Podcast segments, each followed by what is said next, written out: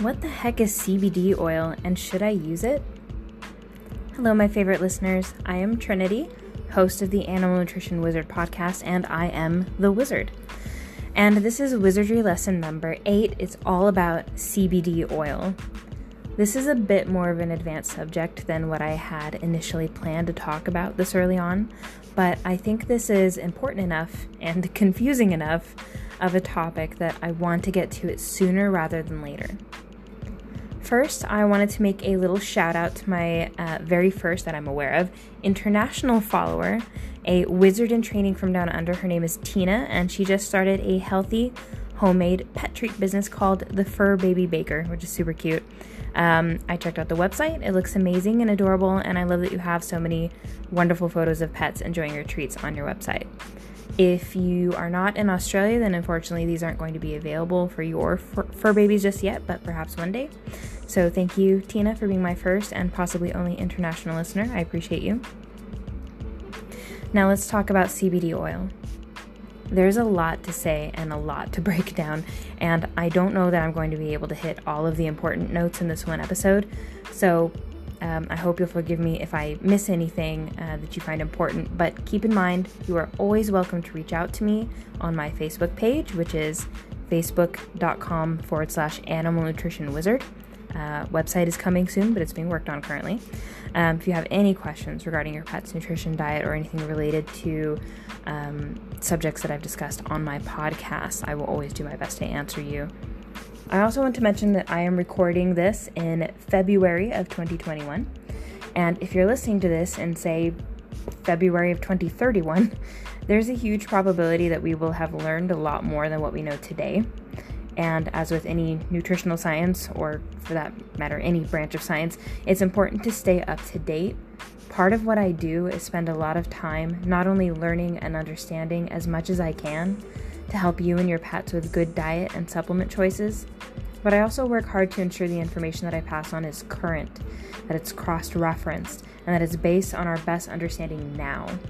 Nutritional science is one of the most rapidly changing fields in science, but thankfully, much of what I discuss is based on your pet's biology, and that does not change so rapidly.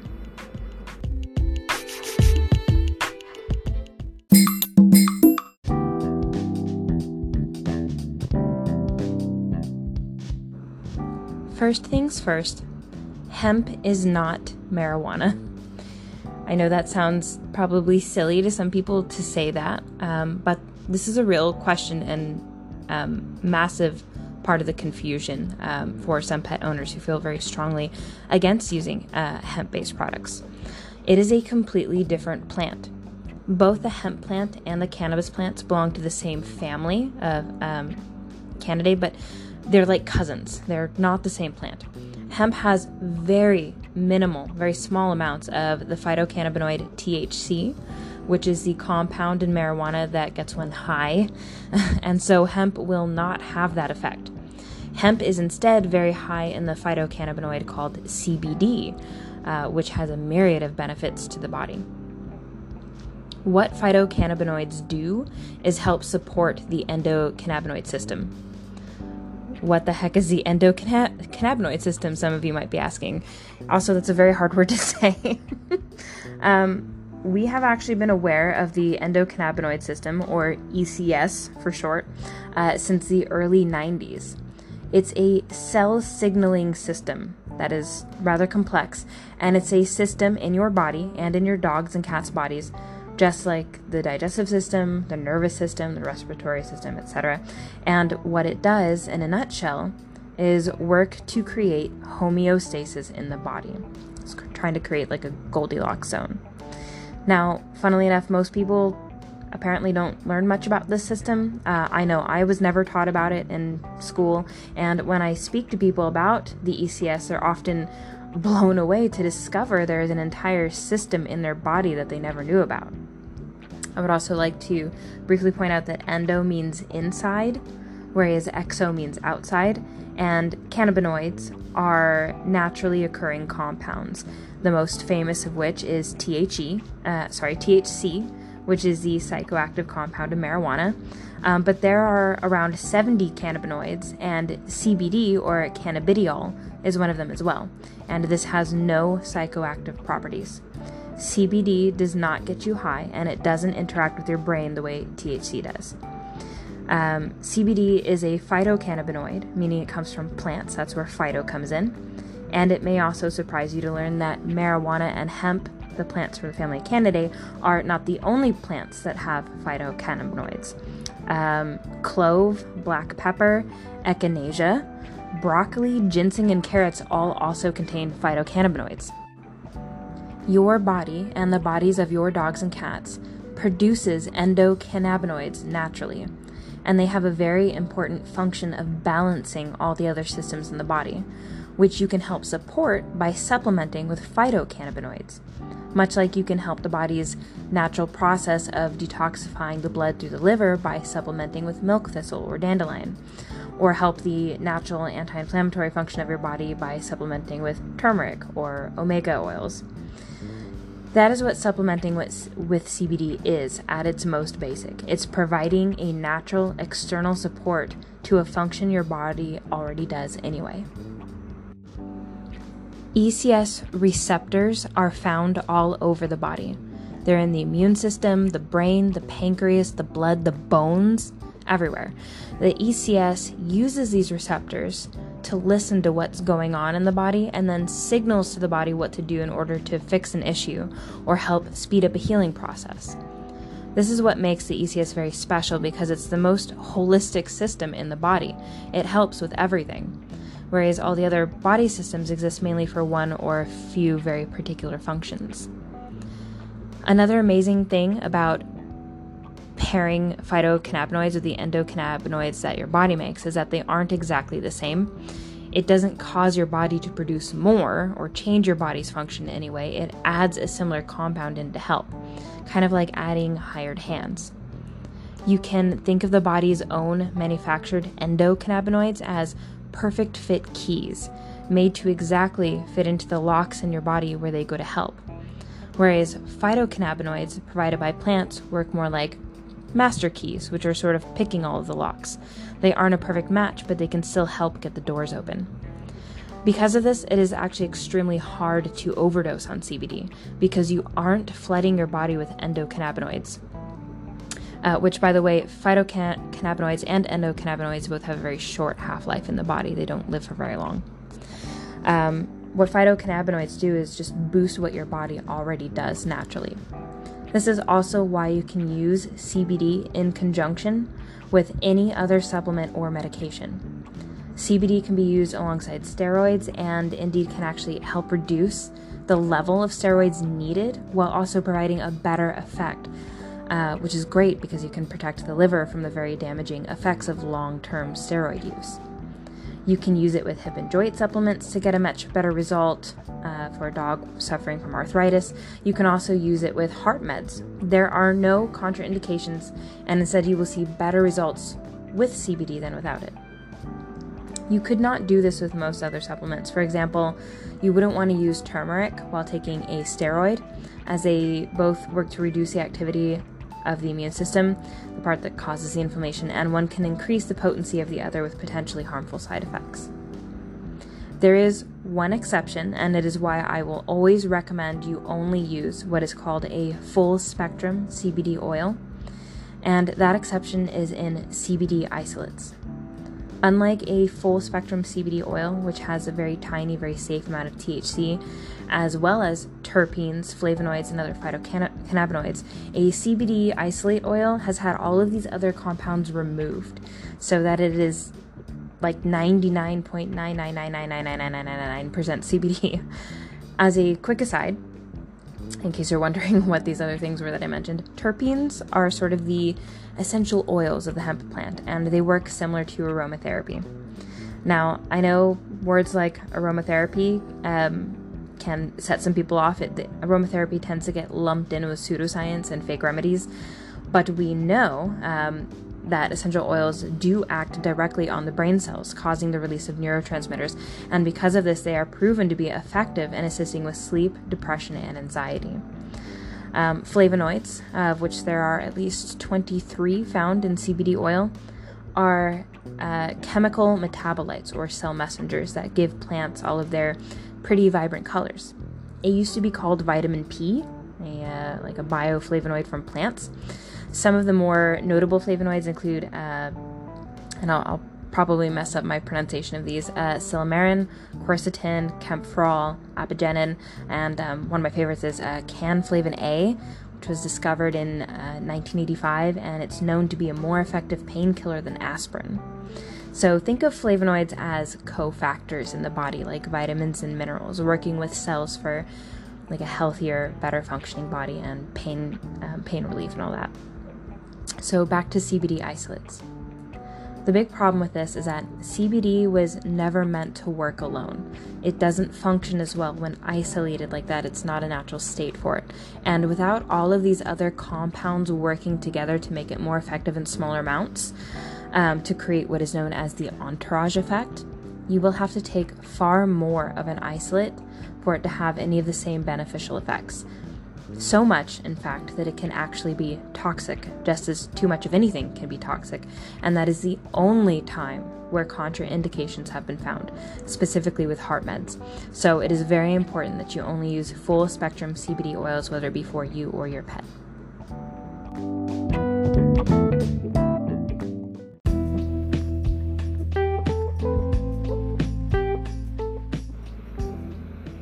This leads me to a very, very important part of this lesson, which is determining what makes a CBD oil product safe, effective, and worth putting your money into.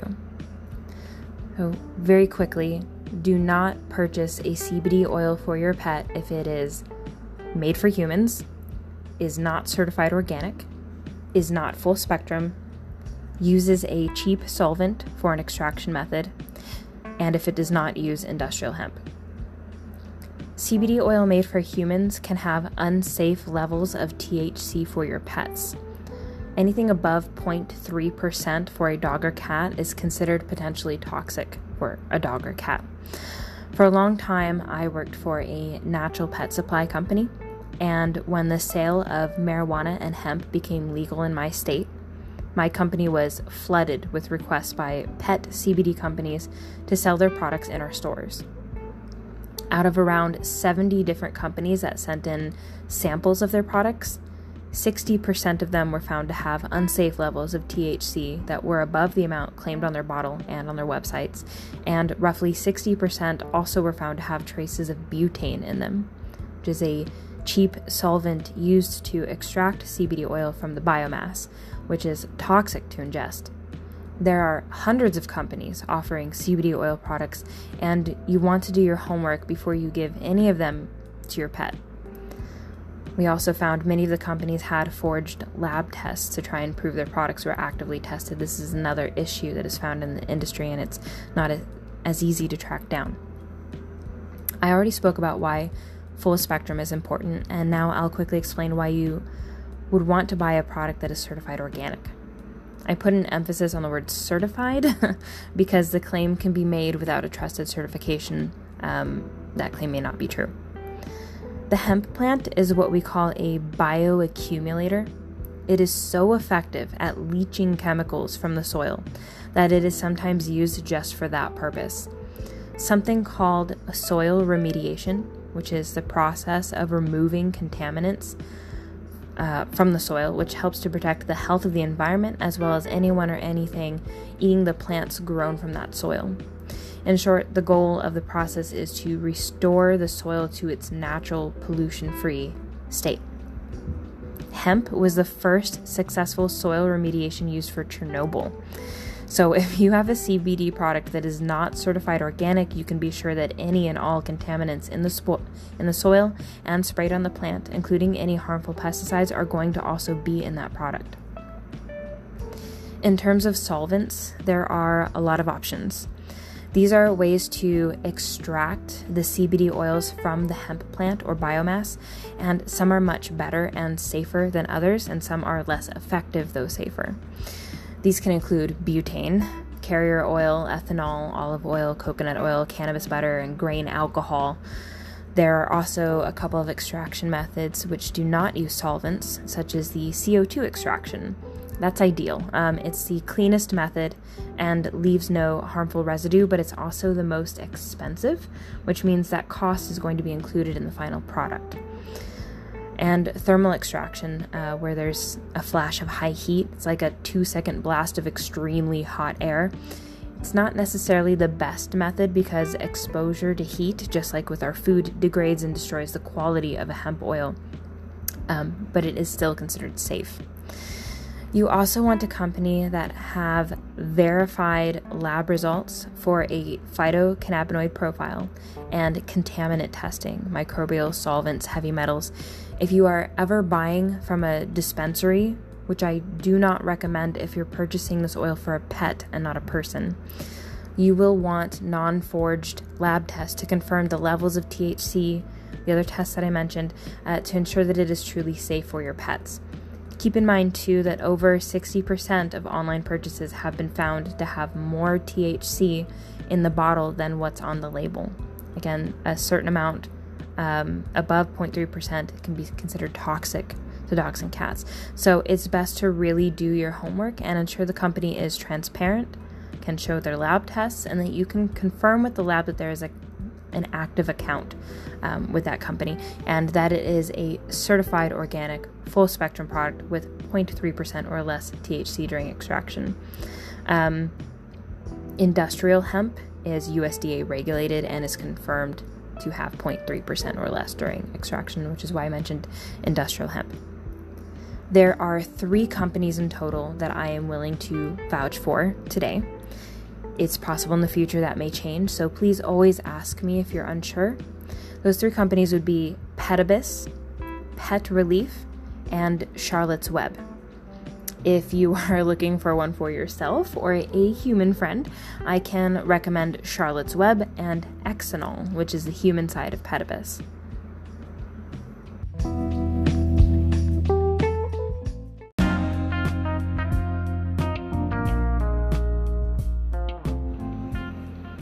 Another thing you may notice when purchasing a CBD oil is that there are different options with staggeringly different prices in most cases within even the same line from one brand.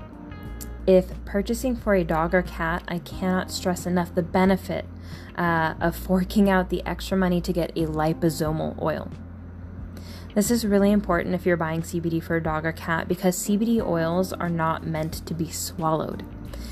If CBD oil is swallowed and ingested, it must travel through the digestive tract, where most of it will be destroyed and the rest passed out of the system, and barely any of it will be absorbed into the bloodstream.